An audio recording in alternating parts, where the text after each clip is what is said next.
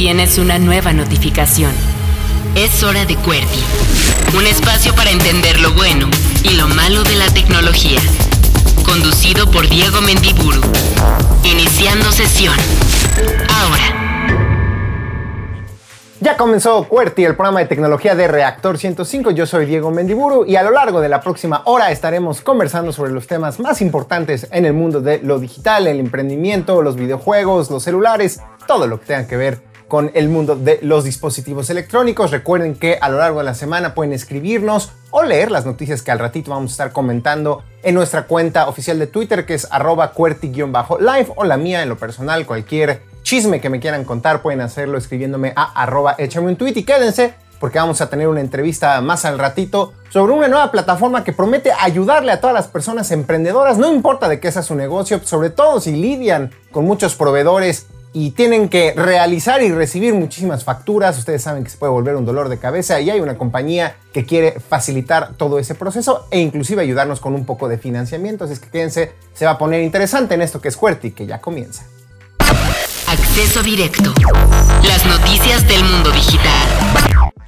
Estas son las noticias más importantes de la semana en el mundo de la tecnología y vaya furia de titanes, choque entre los gigantes del mundo de la tecnología que se están convirtiendo en verdaderos monopolios de la cultura popular, de la televisión, del cine y de todo lo que podamos consumir en cuestión de entretenimiento, pues porque como seguramente ustedes ya sabrán, la empresa fundada por Jeff Bezos, Amazon, sacó la cartera, pero diría yo un chequezote, esos grandotes como los que daba Chabelo, y pagó 8 mil millones de dólares, 8 mil 450 millones de dólares para ser más exactos, para comprar MGM o la famosa Metro Goldwyn Mayer, uno de los estudios de películas, de cine y de producción eh, de entretenimiento más grandes y emblemáticos de los Estados Unidos. ¿Qué significa esto? Pues que la empresa pues se dio a conocer a Amazon por ser el sitio de compras más importante y grande del mundo. Ahora tiene en su bolsillo personajes tan emblemáticos ni más ni menos como por supuesto James Bond, el agente secreto 007,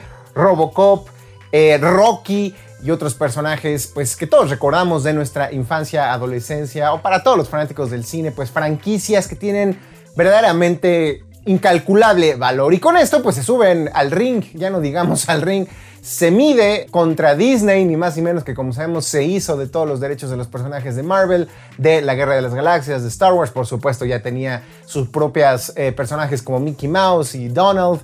Y también se mide, ni más ni menos que contra HBO, y ahorita vamos a estar hablando más al respecto, que tiene ni más ni menos que a Batman, a Superman, a las Tortugas Ninja y otras franquicias verdaderamente entrañables es una cosa que se va a poner sangrienta, por decirlo menos. ¿Quién se hubiera imaginado hace muchos años aquí en México temíamos que había un duopolio televisivo y que todo el entretenimiento y la cultura audiovisual venía de dos televisoras?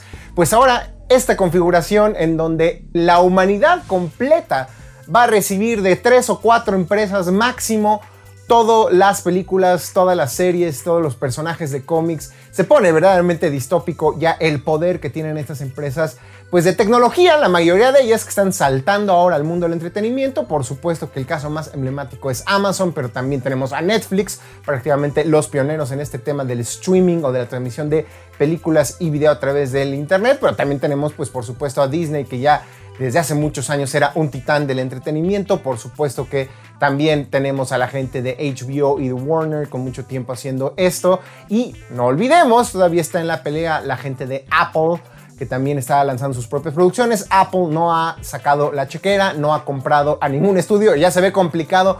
¿Quién más queda por comprar? ¿Qué otra gran marca que tenga personajes tan memorables como los superhéroes de los cómics o las caricaturas que veíamos en la televisión queda allá afuera? Pues prácticamente ya ninguna y por eso no es de extrañar que inclusive ahora los rumores sean al revés que una empresa, por ejemplo, como Netflix, le quiere entrar al tema de los videojuegos para ofrecer un servicio único de entretenimiento que incluya películas, series de televisión y ahora entretenimiento interactivo como son los videojuegos. Bueno, se estuvo remurando durante mucho tiempo y ahora, hay que decirlo, la Metro Goldwyn Mayer es propiedad de Amazon con una cantidad increíble de dinero y esto además se vincula con la próxima noticia que tiene que ver con cuáles de estos servicios ya están disponibles en México, pero es una pelea que se va a poner muy sangrienta. Acceso directo.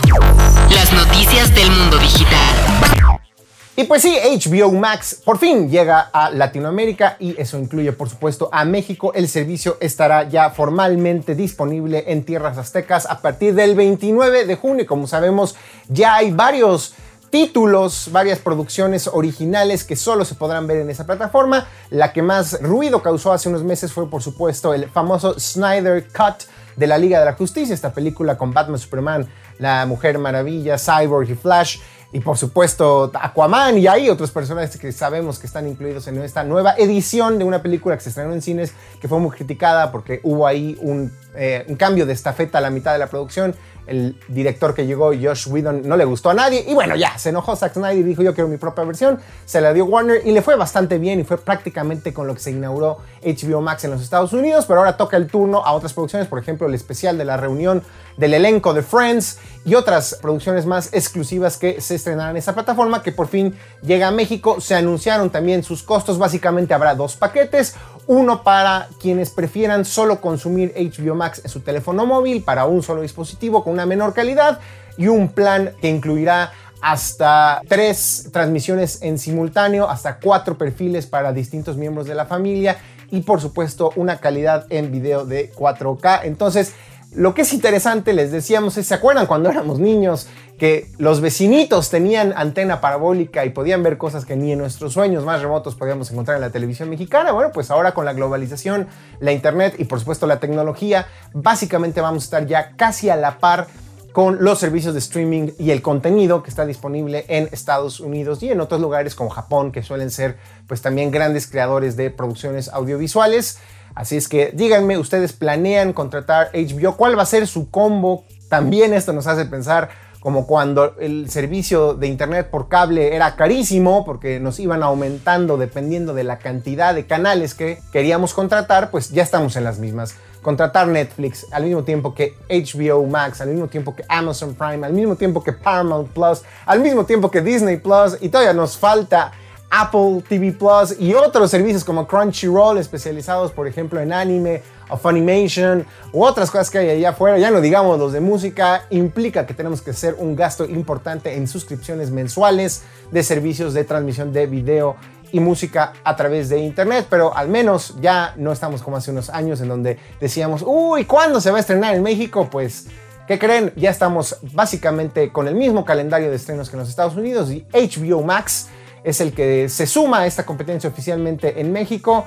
¿Quién ganará? Estaremos imaginando un futuro dentro de 5 o 10 años en donde ahorita nos quejamos de que son 6 y que hay que pagar 6, pero como funciona el capitalismo y funcionan las megacorporaciones, no me sorprendería si en 5 años estamos hablando de que de las 5 que teníamos, de las 6 o 7 opciones de transmisión de video por internet, quedan una o dos. Y será entonces Netflix, Disney, Amazon, la gente de HBO, Apple, por ahí Google está muy calladito con su servicio de YouTube en América Latina, no lo sabemos, pero la cosa se pone interesantísima para todos los fanáticos del entretenimiento en casa. Acceso directo. Las noticias del mundo digital. Oigan, ya que estamos hablando de refilón de la gente de Amazon, pues como ustedes saben, la mayoría de las empresas de tecnología allá en los Estados Unidos tienen un lado positivo y un lado negativo, un lado de luz y un lado de sombra. Y en este caso, pues, se empiezan a confirmar cosas que ya muchas organizaciones independientes académicos e investigadores habían desde hace mucho tiempo advertido sobre Amazon, pero ahora ya hay una demanda formal de parte del el fiscal de Washington, de la ciudad de Washington, D.C., allá en los Estados Unidos, en contra de Amazon por prácticas anticompetitivas, específicamente por influir en el alza de precios. ¿Cómo lo hacía la gente de Amazon? Justamente obligando a que sus proveedores, a los terceros que utilizan Amazon para vender sus productos, no pudieran ofrecerlos más baratos en sitios distintos a Amazon. Es decir, dentro del convenio que firmaban quienes quieren vender otros productos dentro de Amazon, Amazon les obligaba, les ponía una cláusula que les trataba de intimidar y de incrementar las fricciones en caso de que ellos quisieran ofrecer ese mismo producto más barato, inclusive en su propia tienda web de la marca o en otros comercios en línea. ¿Esto qué implica? Pues que si la gente quería decir, bueno, en Amazon yo vendo Vamos a imaginarnos una mochila en 100 dólares, la quiero vender en mi sitio web con un cupón de descuento de 25 dólares para que queden 75. La gente de Amazon los castigaba y empezaba a hacer que su producto dentro de Amazon fuera más difícil de encontrar, que fuera menos accesible, que requiriera más clics, más pantallas. Con esto disminuían sus ventas y obviamente se veían obligados a recular, a echarse para atrás y decir, no, pues entonces siempre sí voy a aumentarle el precio en mi propia página para que esté al mismo precio que en Amazon, para que Amazon me levante mi castigo y pueda seguir vendiendo. Esto que creen ya había ocurrido en Europa. En Europa Amazon ya había sancionado justamente por incurrir en esta misma práctica en el viejo continente, pero ahora por primera vez en los Estados Unidos, no queda duda, Amazon está impidiendo la competencia y castigando a sus propios vendedores, a las propias personas que la utilizan Amazon para vender sus productos y al final de cuentas con esto obviamente los que salimos lastimados somos los consumidores. Entonces la próxima vez que se pregunten y alguien les diga, ah, qué grande es Jeff Bezos y qué maravilloso es Amazon, hay que premiarlos porque la innovación, el ingenio y su increíble capacidad de hacer negocios es envidiable. Recuerden, detrás hay prácticas nocivas, hay prácticas de agandalle, hay prácticas que castigan a personas que se dedican al comercio y que a final de cuentas también tienen consecuencias sobre nosotros los consumidores. Entonces Amazon castigado por los Estados Unidos en un proceso que seguramente va para largo, pero que ya mancha su reputación. Acceso directo. Las noticias del mundo digital. Oigan, y rápidamente no está de más mencionar que se acercan las elecciones acá en México y Twitter hizo un estudio rápido entre sus usuarios, pues sobre un poco cómo se está moviendo la información sobre el proceso electoral en esa plataforma y dieron a conocer los siguientes datos. 77% de quienes acuden a Twitter prefiere que los candidatos compartan sus propuestas detalladas, pues obvio, eso siempre va a decir la gente, yo quiero que el candidato tenga grandes ideas y, pero pues ahora a la hora votamos, quién sabe, de maneras muy extrañas. 68% dicen que todas las personas candidatas deben de responder las preguntas de todos los ciudadanos. 53% quieren que las personas que están compitiendo por un cargo público hagan públicos sus ingresos y posesiones. Y 51% que deben de dar a conocer las plataformas de sus campañas. La verdad es que, déjenme decirles con toda honestidad, este estudio me parece bastante soso, bastante simplista, bastante obvio que la gente siempre va a decir que quiere estar informada y que quiere estar al tanto de lo que eh, sucede en las elecciones, pero ya a la hora de votar nos damos cuenta que luego, sobre todo en elecciones intermedias, pues no es tanta la gente que va y emite su voto. Otro dato interesante es que 37% de los usuarios de Twitter aún no determinan a prácticamente 15 días de la elección, en el momento que se dieron a conocer estos números, todavía no determinaban por quién votarían este 6 de junio en una elección que, como sabemos, también renovará la Cámara de Diputados y algunos puestos locales como alcaldes y congresos locales. El ambiente está calientito rumbo a las elecciones. 96% de los usuarios aseguran que acuden a Twitter para conocer una variedad de puntos de vista, 94% para retroalimentación, 93% para información actualizada, 84% para información directa de la fuente y 83% para interacciones en vivo. Ahí están unos datos que realiza y que acaba de publicar la gente de Twitter rumbo a las elecciones aquí en México. Escuchas QWERTY, una hora de tecnología, internet y emprendimiento. Descarga en curso, recomendaciones de apps, sitios web y videojuegos.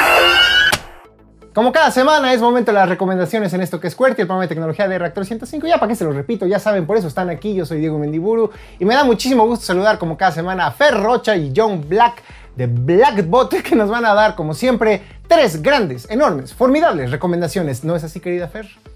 Hola, sí, qué gran presentación, hasta me puse de buenas. Me vino un rush como de, como de azúcar, medio raro, y lo, estoy, y lo estoy desquitando ahorita con ustedes, como seguramente tú lo harás ahorita, Fer, con la primera recomendación. Bueno, la primera recomendación que les voy a dar tiene que ver con una herramienta que permite crear historias. Ya sabemos que las historias están hasta en la sopa, ¿no? Entonces todas las redes sociales ya se pues agregaron esta, esta forma o este medio, este formato de usar este tipo de, ya sabes, verticales, fotos, videos, pero de repente la verdad es que pues a lo mejor no tienes habilidades de diseño o a lo mejor es que pues no tienes todo el tiempo para estar haciendo tantas historias. Y entonces esta herramienta se llama projector.com o projector.com y lo que pasa con esta herramienta es que tiene varias versiones, una de ellas gratuita, y tiene dos funcionalidades. Por un lado, te permite hacer historias, la verdad, súper lindas, o sea, se ven muy pro y es una forma de arrastrar, ya sabes, solamente no tienes que programar nada, no tienes que recortar nada, solamente tienes que seleccionar fotos, tipografías, pero tienen cosas muy, muy padres. Los recursos que están se ven muy pro. Y la otra funcionalidad de, las que, de la que les estoy hablando es que también hace presentaciones.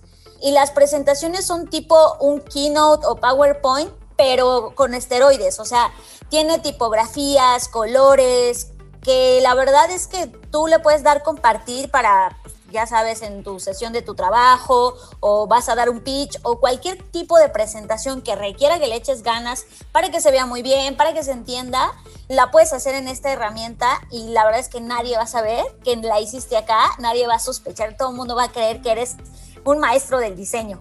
A ver, entonces, en esencia es una plataforma de edición de video, ¿correcto? De video y de imágenes para mm. historias en ese formato, video e imágenes. Pero también tiene la otra funcionalidad.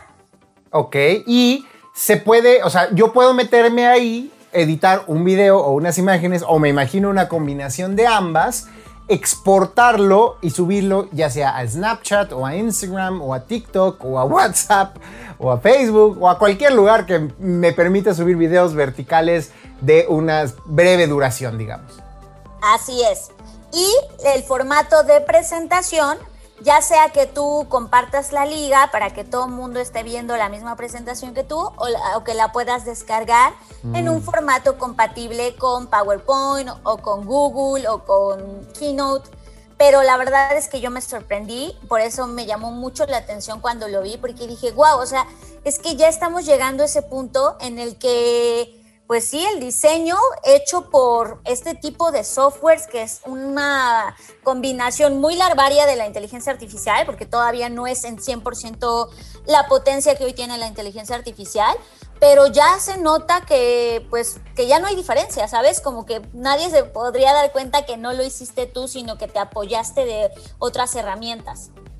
No, me, me, hace sentido, ¿sabes? Porque de alguna u otra manera, lo que, como tú decías, ¿no? Esta presencia generalizada de este formato de video vertical con filtros de breve duración y edición trepidante se ha vuelto tan ya estándar en cualquier aplicación que es como, como justo, como así existe Canva, ¿no? Y estas plataformas para editar imágenes, hacer postales, hacer pósters, eh, hacer GIFs, pues ahora ya están surgiendo plataformas especializadas en este formato y pues de pasadita también para quienes quieran hacer una presentación bonita, visualmente atractiva, pues les ofrecen esta nueva posibilidad. ¿Hay algún costo, suscripción? ¿Todos los templates están disponibles?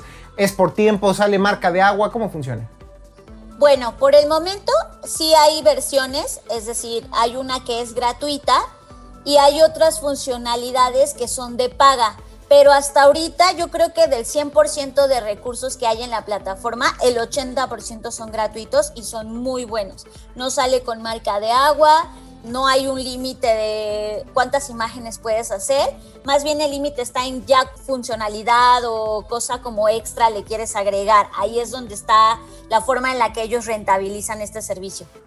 No, pues suena, suena todo mecate, ya lo estaremos revisando. Ahí la gente que también eh, que escucha este bellísimo programa, que nos cuenten cómo les va con esta plataforma. Y pues con esto vamos a la segunda recomendación y cámaras y micrófonos van con John. Hola, ¿qué tal comunidad? Diego. Yo, yo voy a traer un poco de quitarle los bits y bytes y convertirlos en átomos. No todos son apps no todos son series en tus plataformas favoritas. Esta vez decidí agarrar algo analógico, un libro, y me topé con un fascinante, fascinante artículo llamado Ansibles, Perfiladores y otras máquinas de ingenio de Andrea Chapela. Andrea Chapela es una escritora mexicana súper joven que nació en la Ciudad de México en 1990 y he estudiado química la UNAM. Chécate, no estudió como al inicio no estudió nada de letras, nada de escritura, pero después se dio cuenta que escribía bastantes cosas, entre ellas temas de fantasía. Luego fue becaria del FONCA en el programa de jóvenes creadores del Ayuntamiento de Madrid. Obtuvo un premio nacional de literatura Gilberto Owen y ganó un, un, premio al cuento y premio nacional Juan José Arrola, del 2019. Y ya con ese eh, eh, explosión explosividad en su carrera, dijo, voy a escribir sobre ciencia ficción. Y nos entregó algo que sinceramente supera al Love, Dead and Robots del volumen 2 por muchísimo. Ah, Son historias que ocurren dentro de México, en la Ciudad de México, la gran mayoría de ellas, y nos enseña pequeños pedazos del futuro, algunos distópicos, pero de cómo la vida sigue desarrollando en ese lugar. Te voy a poner solamente una de los microcuentos que están incluyendo acá, que a mí me cautivó, me dejó emocionadísimo. Imagínate la Ciudad de México se queda inundada totalmente, se pierde el 90% de la ciudad, el lago reclama una vez más lo que fue suyo y lo único que se logran ver son la parte alta de los edificios que todavía pues sigue Bellas Artes viéndose la parte de la cúpula, siguen ciertos edificios que rebasan los 52 pisos que tienen esta visibilidad en el lago y la gente vive alrededor del lago en la chinampas como si hubiéramos regresado al pasado de esta nación. Y ir al lago, meterse al lago, porque además llueve todo el tiempo, ir en tu lancha y estar encima de lo que fue la Gran Tenochtitlan y después la Ciudad de México, donde somos cerca de 25 millones de personas yendo y viniendo todos los días, ocurre una historia de amor. Así como esa fotografía que acabo de, narrarte, hay cientos, bueno, no cientos, no son, no son cientos de cuentos, pero son muchísimas ideas que están pasando en este libro sobre qué pasaría si México enfrentara futuros distópicos donde no necesariamente la tecnología y los robots nos matan, pero sí las sociedades cómo se enfrentan ante nuevas realidades que están por suceder, están a la vuelta de la esquina y el trabajo de Andrea Chapela es simplemente exquisito. Le repito el título, Ansibles, Perfiladores y otras máquinas de ingenio. Librazo, se está convirtiendo en mi favorito del año. Mira qué cosa, recomendando en un programa de tecnología un libro y además lo tiene, para quienes vean el video en YouTube y en Facebook, lo tiene en físico, un libro de papel, querido John, y ya me enganchaste, mano, me gustaría probarlo, leerlo.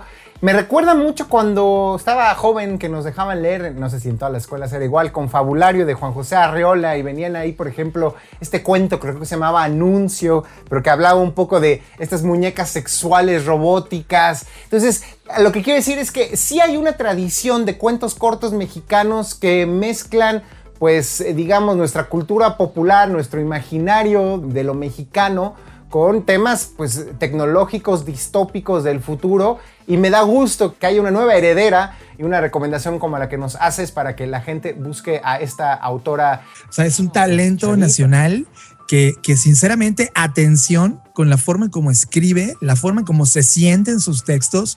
En verdad, es, es, difícil que te conmuevas leyendo una hoja de papel y esta vez no solo te conmueves, te lleva a ese momento. Creo que es una fantástica escritoria de ciencia ficción. En verdad, se lo recomiendo ampliamente.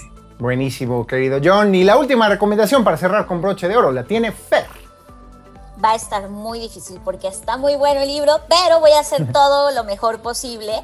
Y este es un proyecto de Google Arts and Culture, que ya saben que han estado haciendo un montón de experimentos. Y me llamó mucho la atención porque la pregunta era, ¿qué pasaría si pudieras escuchar tus pinturas favoritas? escuchar tus pinturas favoritas. Yo dije, wow, sí lo quiero hacer. Y además, afortunadamente, para mi suerte, el primer experimento que corrieron con esto fue Kandinsky, que es uno de mis pintores favoritos, y dije, sí lo quiero escuchar. Y entonces lo que hicieron fue a través de un algoritmo interpretar o darle un lenguaje a los colores, un lenguaje musical, a los trazos, a, este tipo de el grosor, el tipo de color, el tipo de trazo. Haz de cuenta que lo tradujeron para que se convirtiera ese lenguaje visual en un lenguaje auditivo. Y entonces lo que pasa con esto es que tú te metes a la plataforma y ves el cuadro o la pintura y hay secciones que les puedes dar clic y se escucha. Lo más cañón es que cuando ustedes lo oigan, no, no sé si alguna vez ustedes se habían preguntado a qué se escuchan los colores, pero sí hay un match. O sea, no sé cómo explicarlo, hasta me es difícil, porque sí hay un match entre la zona del cuadro y cómo suena. O sea, como que dice, tu cerebro dice, sí, totalmente hace sentido cómo suena y cómo se ve. Es fascinante el ejercicio, así que les recomiendo este pequeño experimento que está haciendo Google. otra vez repítenos la página y si te entendí bien, ahorita lo hicieron con un cuadro de Kandinsky, pero ya subieron más obras pictóricas, se pueden escoger. A mí me da miedo, ¿qué pasa si ponemos el grito de Munch o de Munch, como se pronuncie? Debe ser una cosa espeluznante. Justamente pensábamos eso, pero eh, ahorita solo está el de Kandinsky, pero tengo entendido por lo que está en el blog de Google que van a seguir haciendo ejercicios de esta naturaleza enfocada al tema de pues los cuadros, los pintores, las pinturas. Así que hay que estar atentos, pero mientras tanto pueden visitar el sitio artsandculture.google.com y ahí está el experimento. Hay varios experimentos, pero esto lo van a encontrar en la página principal. Se llama Play a Kandinsky y pues ahí está, está, la verdad está muy, muy, muy fascinante cómo estamos combinando la tecnología con la creatividad que ya quedó ahí plasmada en las pinturas.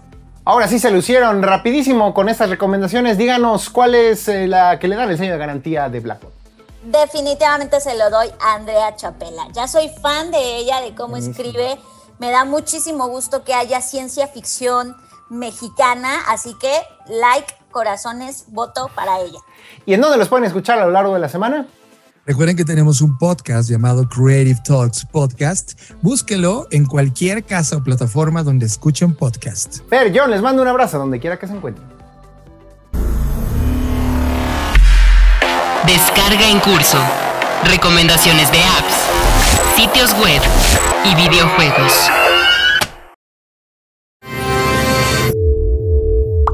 Tienes una nueva notificación. Es hora de QWERTY, un espacio para entender lo bueno y lo malo de la tecnología. Conducido por Diego Mendiburu. Iniciando sesión. Ahora. Estamos de regreso en el segundo bloque de noticias aquí en QWERTY y queremos aprovechar porque hace mucho tiempo que no lo hacíamos para saludar a todos los radioescuchas y también quienes están atentos a nuestro podcast y videos que subimos en YouTube y en Facebook, en particular a nuestro amigo Chicharo del Rock, que ya le debía un saludo desde hace varias semanas. Eh, le mando un fuerte abrazo y ojalá que nos esté escuchando, así como a toda la banda que constantemente está al pendiente de lo que hacemos en este espacio. Tenemos varios seguidores que ya son muy fieles a este espacio radiofónico. Les mandamos un abrazo muy fuerte a todos ellos y les recordamos que también pueden escucharnos en nuestro podcast en Spotify o en nuestras cuentas en eh, YouTube y en Facebook. Esto es Cuerti y comenzamos con la segunda bloque de noticias. Acceso directo. Las noticias del mundo digital. Oigan, Twitter anda súper activo últimamente. Definitivamente alguien puede decir desesperados, quizás también por encontrar un modelo de negocio que les dé más sentido a lo que hacen y lo alejen un poco de este tema de sobrevivir o de depender exclusivamente de los datos de los usuarios y de su intercambio con agencias de publicidad o de marketing, este tema de la internet que depende de los anuncios y en donde todo es gratis, podría estar viviendo sus últimos días si los planes de Twitter tienen éxito. Lo que está confirmado completamente es que dentro de poco se van a poder comercializar, vender boletos para espacios dentro de Twitter, esa nueva característica de salas de conversación en audio que seguramente ustedes ya habrán probado si tienen Twitter. La gente dice, pues vamos a hablar de la final de fútbol. Se juntan 3, 4 personas y luego le caen otras 200 como oyentes y se arma una especie de conversatorio, de panel de discusión, así como fútbol picante en ese ejemplo que di, bueno, pero puede ser sobre cuestiones de emprendimiento, de películas, de criptomonedas, lo que se nos ocurra. Y la gente de Twitter ya anunció que próximamente la gente va a poder definir cuántos boletos están disponibles y venderlos y con esto pues, empezar a hacer un negocio. Se imaginan, no sé, que un eh, director técnico eh, empiece a hacer esto, el Piojo Herrera que cobre por darles consejos a ustedes sobre táctica futbolística en una conversación dentro de Twitter Spaces, o un eh, grupo musical que diga, pues quieren entrarle así como un concierto, pues entrenle a esta especie como de reunión con fanáticos a distancia a través de audio. Twitter espera que efectivamente esto se vuelva una nueva industria. Obviamente esperan quedarse con el 20% de lo recaudado en la venta de boletos. ¿Ustedes se imaginan pagando por entrar a una conversación con una celebridad o una figura pública dentro de Twitter? Yo no sé qué tanto vaya a pegar este tema. Lo que sí estoy seguro es que quienes podrían beneficiarse son aquellas figuras públicas que ya son súper famosas, quizás algunos eh, deportistas, actrices, actores de televisión o de películas Dudo mucho siquiera que algún intelectual, escritor o periodista o político pudiera hacer algo similar. Díganos ustedes, ¿estarían dispuestos a pagarle a Twitter? Y siguiendo con los rumores, estos sí rumores, pero que están ya prácticamente, son tan obvios que seguramente estamos a horas o días, dependiendo cuándo estén escuchando esto, de que se confirmen, es el sistema de suscripción a Twitter. Ya habíamos dicho que esto se venía, ya se había filtrado, pero ahora sabemos que ya está en la tienda de aplicaciones de Apple pues una capacidad de suscribirse a este nuevo sistema de paga de Twitter, que si bien la empresa no lo ha anunciado formalmente, ya una persona en los Estados Unidos logró a través de la tienda de aplicaciones de Apple suscribirse, una cuota de 3 dólares le van a dar derecho a quienes estén dispuestos a pagar. Primero que nada, deshacer tweets, que es algo que mucha gente ha pedido desde hace años. Twitter le va a dar una oportunidad a las personas de programar si quieren esperar de 5 hasta 30 segundos para repensar bien y deshacer la publicación de un tweet. También les va a permitir hacer colecciones o a clasificar tweets por categorías de tal manera que sea más sencillo encontrarlos y personalizar la aplicación con distintos colores, inclusive cambiar el icono de la aplicación. La verdad es que me suena bastante este, chafita, bastante mínimo lo que ofrecería eh, Twitter por esta suscripción. Lo que se espera es que también integren la capacidad de leer artículos periodísticos y en distintos medios libres de publicidad por una reciente compra que hizo la gente de Twitter y que seguramente incorporará en esta suscripción. Les decíamos, al momento de que encontramos nosotros esta noticia de esta filtración de esta información, Twitter no había omitido oficialmente una comunicación, pero es un rumor que ya lleva meses, si no es que años, y seguramente para cuando estén escuchando esto ya se habrá confirmado ante esta filtración de información. Se viene un Twitter de paga. ¿Estarían ustedes dispuestos a pagar por usar Twitter, Facebook, Instagram o TikTok? ¿Prefieren desembolsar de su lana, de su chequera, que darle sus datos personales y de navegación a Mark Zuckerberg y a Jack Dorsey? Ya lo veremos en unas semanas, ese tema de cómo Twitter está tratando de ser más sustentable y hacer dinero. Acceso directo. Las noticias del mundo digital.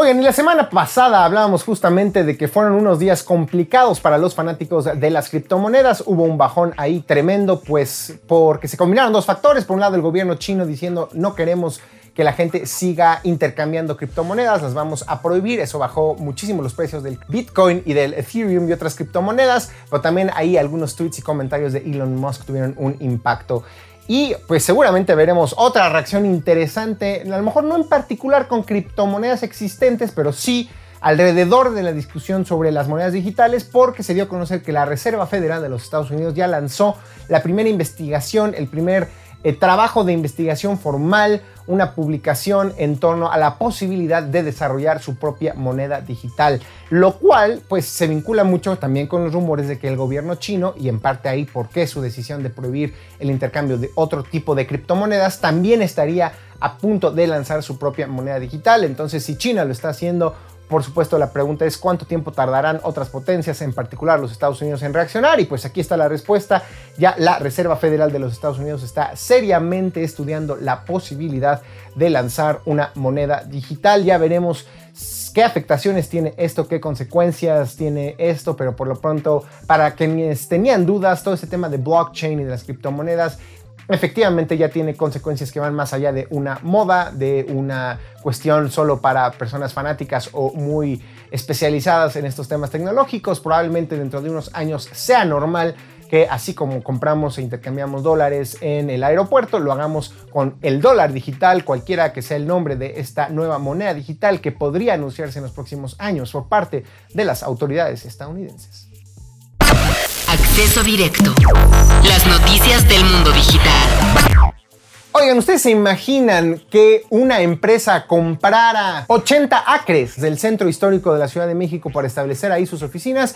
Suena descabellado cuando se les plantea de esta manera, luego nos acordamos que existe una cosa que le llaman Ciudad Slim y el Museo Sumaya, pues algo así también está sucediendo en la ciudad de San José, en los Estados Unidos, porque se acaba de aprobar una propuesta, y de hecho técnicamente ya le vendieron 80 acres, ni más ni menos que a Google, que está ahí muy cerca su actual campus, de hecho muchas empresas de tecnología, es en lo que se conoce justo como el Valle del Silicio, que es donde hay varias poblaciones cercanas, Mountain View, Palo Alto, y que pues de alguna u otra manera la mayoría de las personas empleadas por alguna de las grandes empresas de tecnología como Apple, Google o Facebook, que también está en Menlo Park, pues viven en algunas de las ciudades que están en esa franja, en ese cinturón. San José es una de estas ciudades.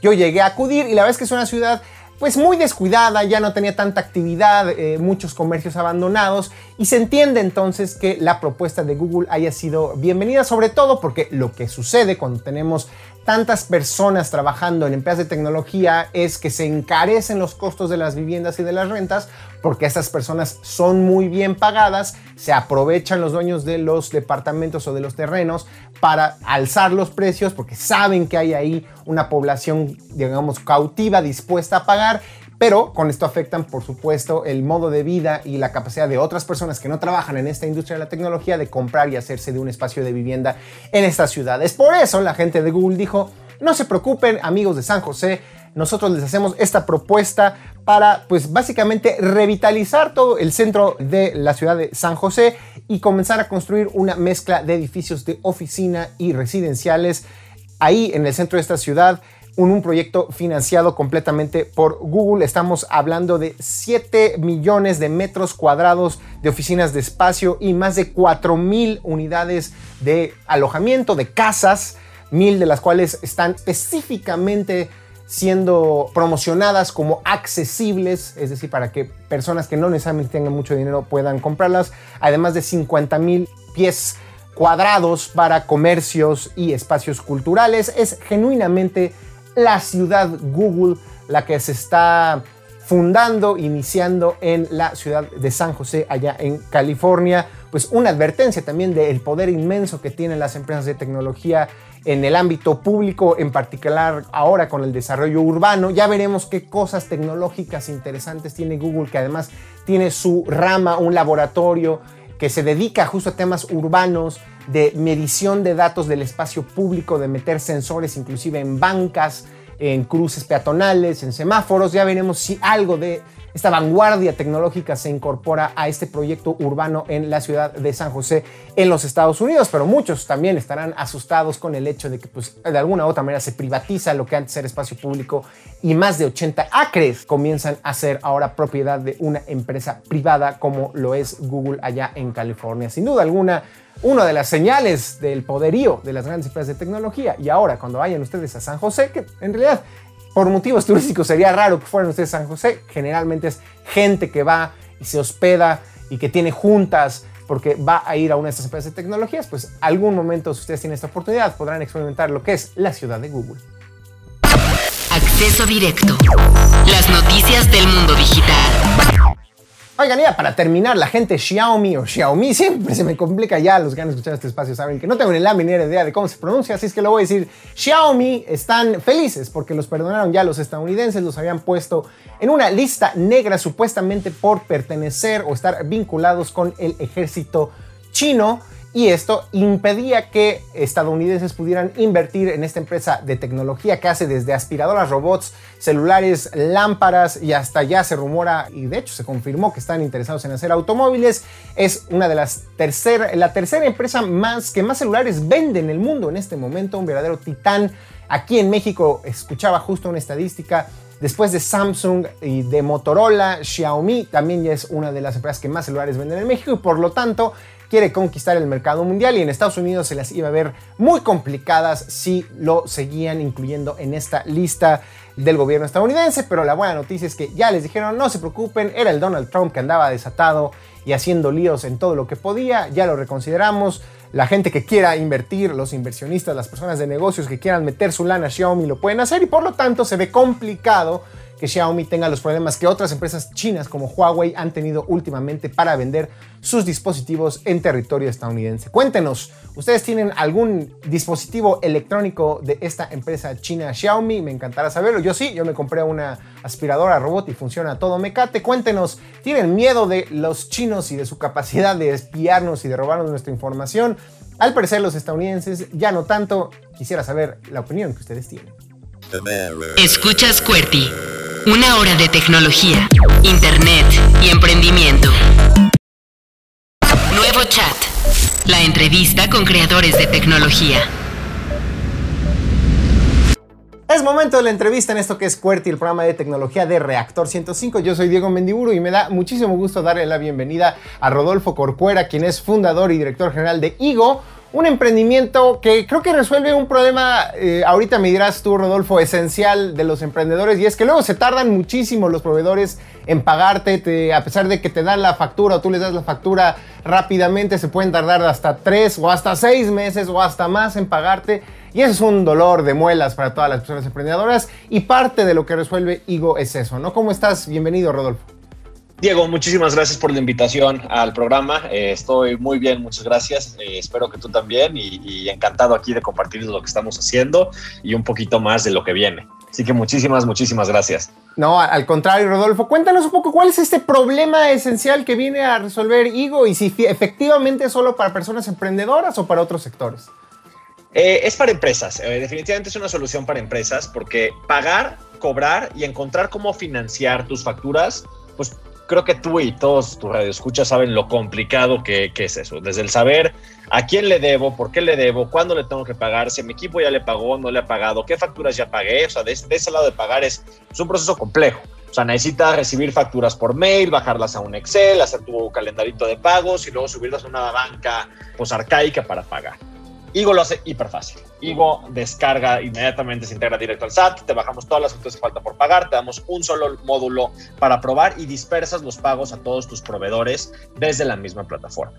Del lado de las cuentas por cobrar, por cobrar, hace exactamente lo mismo. Descargamos todo lo que tiene que pagar y inmediatamente en cuanto tu proveedor te paga, mágicamente nosotros sabemos qué factura ya te pagó. Hmm. Al estar integrados al SPAY y lo que es todavía más fuerte, sobre todo en estas épocas tan complicadas para muchos emprendedores, es a diferencia de los créditos tradicionales que puedes conseguir en un banco simples o revolventes, al nosotros tener la información de qué debes, a quién le debes y los algoritmos saber tu comportamiento de pagos y de cobros, Igo es la primera solución en el mercado que te permite financiar factura por factura en una sola plataforma y dispersar pagos. Entonces, imagínate que Diego, que tú eres mi proveedor y tú eres el cuate, eres un proveedor hiper importante para mi restaurante. Entonces, tú me mandas tu factura y yo te quiero pagar, pero no tengo la lana. O sea, apenas estoy empezando a abrir mi restaurante. Igo permite que yo pueda pagarte la factura. Igo la paga por mí, te cae la lana a ti para poder tú seguir operando y mantener nuestra relación sana. Y cuando tú puedas, me pagas en 30, 60, 90 días esa factura en lugar de endeudarte con un crédito de 2 millones o 3 millones de pesos que no necesitas, te permite tener esta certeza que puedes seguir operando sin problemas de liquidez y no sin endeudarte tanto sabiendo que siempre tienes un aliado financiero en la misma plataforma. Entonces, eso es lo que estamos haciendo. Queremos construir la mejor manera de pagar, cobrar y financiar facturas de, emprendedores y de empresas. A mí me encanta que pongas un ejemplo tangible, pero ojalá también podamos encontrar otro para la gente que de plano nunca ha podido tener su propio negocio. Pues cómo es ese día a día, ya lo dibujabas tú un poco. A veces entre todas las facturas que se tienen que hacer y las facturas que nos entregan y lo que tenemos en la cuenta de banco y lo que nos imaginamos que nos deben, genuinamente administrar un negocio se puede volver eh, retador si pues además nosotros terminamos siendo los que cocinan, los que envían, los que empaquetan, los que hablan con la prensa. Es un relajo. Cuéntanos un poco, a lo mejor, otro ejemplo muy tangible del, reto que es. Te voy a contar cómo. creo que hay dos ejemplos muy buenos, Diego, que, vamos a disfrutar mucho. Uno es, a mí siempre me gusta poner a mi comunidad como, como ejemplo. Eh, uno de nuestros clientes, por ejemplo, Noah Tovares, tiene una empresa que se llama Vinos Chidos. Es un cuate que nos inspira muchísimo en, en Igo y este cuate imagínate, con un hijo en camino, eh, a media pandemia, sin chamba, se puso desde su casa a vender vinos. Entonces, eh, compraba vinos de gente y los vendía en línea cuando todo el mundo seguíamos hiper encerrados. Entonces, empezó a crecer su negocio. Ahorita tiene tiendas en Polanco, tiendas en La Condesa, tiendas en La Roma, abrió Guadalajara, Monterrey y todo siendo lo más lo más habilidoso eh, en estos tiempos. Entonces, imagínate para este cuate, su chamba era encontrar clientes y encontrar proveedores. Eso es lo único que hacía pero le dedicaba más o menos como 5 o 6 horas a la semana al pago de estos mismos proveedores, porque los proveedores le mandaban la factura por WhatsApp o le mandaban la factura por correo y este cuate pues, pues recibía cientos de facturas, ¿no? Entonces de ahí tenía que él bajar esas facturas y hacer un calendarito de pagos en Excel. Entonces tenía que poner como fecha de, eh, de, recepción de factura y luego proveedor y luego concepto, ¿qué me trajeron? Y luego cuánto le debo a este cuate. Ok, ¿cuántos días de crédito tengo con este cuate? Ah, no, pues 15. Uy, bueno, bueno, brutal. Y luego al siguiente, hacer lo mismo y cuántos días de crédito este cuate me da? 5. Entonces de esto yo imagínate tiene 100. Son horas y horas y luego él hacía pagos que, duplicados, como que le metía la pata y a la hora de exportar mm. su información del Excel a la banca, pues ahí eh, le pagaba dos veces a los proveedores, no le pagaba los que tenían que ser, y todavía le tiene que mandar el comprobante de pago a estos cuates, eh, explicándoles literalmente qué factura, qué factura le pagó. Entonces, esto digo lo hace hiper sencillo, descargando todas las facturas directamente del SAT para que no tengas que perseguir a tus proveedores y sepas qué tienes que pagar. Te permite de manera muy rápida ya saber cuántos días de crédito tienes, entonces apruebas si te hace el calendario de pagos en segundos y dispersa los pagos en literalmente en un clic, cientos de pagos a todos tus proveedores y les manda clarísimo cuál es el comprobante de pago, a qué factura está estatada. Y en el caso de que no tengas la lana, tienes acceso a un financiamiento directamente desde la plataforma para poder financiar esas facturas y que, Diego, si tú eres mi proveedor de vinos, en el caso de Noah, o eres el proveedor de, que tú no te quedes sin que te paguen y no no se quede con un muy mal proveedor o un mal sabor de boca porque es core para su negocio. O sea, proveedores enojados pues no, no, no sirven para que sea un negocio. Un negocio necesitas tener relaciones comerciales fuertes y sobre todo una infraestructura tecnológica y financiera que te permite escalar tu negocio. Y eso es lo que hacemos. Eh, y otro ejemplo que te podría pues, fue, el nuestro. Cuando crecíamos de empresa pasada, pues nosotros sufrimos este problema. Entonces, eh, estuvimos a punto de quebrar porque un cliente gigante no nos pagaba, los, los proveedores mandándonos la madre por el otro lado, yo no sabiendo realmente de qué tan tamaño era el problema. Y ahí es cuando decidí crear la plataforma de emprendedores para emprendedores mm. para asegurarme que ninguna empresa pueda, eh, que más bien que pueda crecer sin limitantes de flujo de efectivo con una herramienta súper friendly para cualquier cuate que no, que, que, que, pues que no es un contador. Cuéntanos un poco más a detalle este tema del financiamiento. ¿Cuál es el límite? ¿Es desde el primer momento que abrimos la cuenta, digo, que ya podemos tener esta flexibilidad? ¿Cómo funciona esa parte? Esa parte eh, funciona, no es desde el primer momento. Eh, con algunos clientes sí lo hacemos, dependiendo su comportamiento. Nosotros ayudamos a empresas rentables a crecer sin problemas de flujo. Entonces, la parte de rentabilidad es importante y nosotros descargamos esa información del SAT y con lo que nos informan, nuestros algoritmos literalmente en 30 segundos te dicen de cuánto es el crédito. Entonces, desde el principio te podemos ofrecer un crédito chiquito, pero puede, puede crecer a millones de pesos dependiendo tu capacidad de pago y el flujo que, estamos, que estás moviendo en la plataforma. Eso es lo que está, lo que está padrísimo, que eh, a mí me hubiera encantado que hubiera existido en mis otros negocios, o sea, que pueda yo tener la claridad de, brother, si no tengo para pagar este proveedor en friega, lo puedo hacer, o si me puedo financiar de esta cuenta por cobrar de este proveedor que yo en un clic pueda adelantar este pago y pueda tener ese, ese adelanto de flujo con base a mis, a mis cuentas por cobrar o por, o por pagar. Eh, eso es lo que realmente es mágico de lo que hacemos, yo creo. Justo dijiste la palabra que te juro que tenía en la punta de la lengua. Cuéntanos cuál es la magia, la receta secreta, cómo le hacen ustedes. Ya mencionabas la palabra que muchos hemos escuchado recientemente, los algoritmos, pero ¿cómo funciona eso para la gente que nos está escuchando, la gente joven que pudiera no entender cómo, cómo funciona esta parte?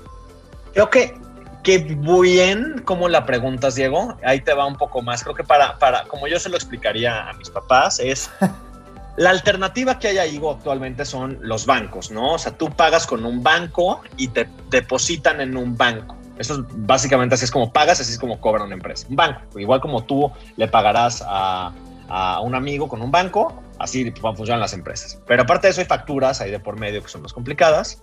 Y el banco, pues te da un financiamiento que tienes que aplicar y tardará tres, cuatro meses a ver si te lo dan y te dan por un monto fijo de 3 millones de pesos que te empiezan a cobrar intereses de eso. La magia de Igo radica en que nosotros estamos cambiando toda esta manera y, creando una mejor alternativa a la banca desde un ojo tecnológico de emprendedores. Entonces creo que eso es fundamental de entender en esto. Esto es una plataforma completamente tecnológica que hace este proceso mucho más fácil, diseñada por emprendedores para emprendedores, como nos hubiera encantado. Entonces, este proceso del banco que nomás guarda el dinero, nosotros no queremos solamente querer ser una alternativa a guardarlo, queremos ser una alternativa a cómo crece ese dinero, cómo se pone a trabajar de mejor manera, cómo se financia de manera más económica y cómo se financia de manera más rápida y cómo se mueve el dinero entre empresas de manera más rápida porque es el motor de la economía. Entonces, yo creo que esa es la magia. La magia está en el diseño de cómo hacemos las cosas y el por qué empezamos esto de los dolores, entendieron nosotros como emprendedores. ¿Qué necesitan las personas que están interesadas en esta plataforma tener? Es decir, no, obviamente. Es completamente gratuita, Digo, Bueno, necesitas una compu, obvio, de que eh, eso es, eh, y no todo el mundo tiene una computadora, que es uno de los, de los retos, pero lo único que necesitas es tener una computadora y conexión a internet. Te metes a igo.io, creas tu cuenta gratuita, pones tu razón social, pones tu RFC, creas tu contraseña y listo. Te conectas, haces la integración al SAT y desde ahí puedes empezar ya a pagarle a proveedores, a cobrar directamente desde allá y empezar a recibir financiamiento factura por factura. Si te entendí bien, eh, ¿se conecta con una cuenta de banco preexistente o ustedes también funcionan un poco como, como lo haría una institución financiera? No, se conecta con tu banco. Eh, es parte, es parte de cómo, cómo, cómo hacemos este. Hacemos una integración con STP, que es un partner bancario que tenemos, para nosotros eh, pagar las facturas en nombre y cuenta de nuestros usuarios, o sea, de, de, de, lo que tú nos digas que tengas que pagar. Entonces es hiper, hiper, hiper sencillo. Literalmente te toma 10 segundos crear una cuenta. De ahí pones tu integración al SAT, se te bajan todas las facturas que tienes por pagar. Dices, esta ya la pagué, esta no, esta y esta si no. Y le pones, le picas pagar, pagar, pagar, pagar. Se les pagan, no tienes dinero para pagar, no importa, financiar, financiar financiar, financiar. No, pues sí suena mucho más fácil que tener un Excel con 50 pestañas y que te puedes equivocar al copiar, pegar. Nos ha pasado aquí no que levante el primero que esté exento de esa culpa. Cuéntanos, eh, ya para terminar, la gente que está interesada, ¿a dónde se mete? ¿Cómo puede entrar en contacto con ustedes? Si tienen duda, ¿a dónde llaman o dónde mandan un mensaje? Toda la información está en nuestra página de internet que es igo.io. Ahí pueden crear su cuenta de manera gratuita. Si tienen dudas, está nuestro correo de contacto. Mi correo personal es rodolfo.igo.io. Yo feliz de ayudarles y darles el primer onboarding. Y pues, mi, información de redes también está en la plataforma, entonces me pueden contactar quien sea en cualquier momento o quien quiera del equipo. Pero es realmente muy fácil. Hay un botón gigante que dice que, que, que comienza gratis y ahí le picas y ahí creas tu cuenta. No hay, no hay más. Buenísimo, pues eh, Rodolfo Corcuera, fundador y director general de Igo. ¿Por qué le pusieron Igo? Dime en 10 segundos. Es mi fruta favorita. Esa es una respuesta contundente y sobre todo lógica. ¿Por qué ponerle una, a una plataforma tecnológica tan avanzada como esta el nombre de una fruta? No, me encanta. Muchísimas gracias, Rodolfo, por habernos acompañado el día de hoy. Diego, un placer, como siempre. Muchísimas, muchísimas gracias. Que estén muy bien. Y con esto terminamos el programa de esta semana aquí en Cuerte. Yo soy Diego Mendiburu. Nos escuchamos el próximo lunes a las 11 de la mañana, otra vez aquí en Reactor 105. Bendiciones a todas. Modo avión activado. Puerti se desconecta hasta la próxima semana. A la misma hora, por reactor.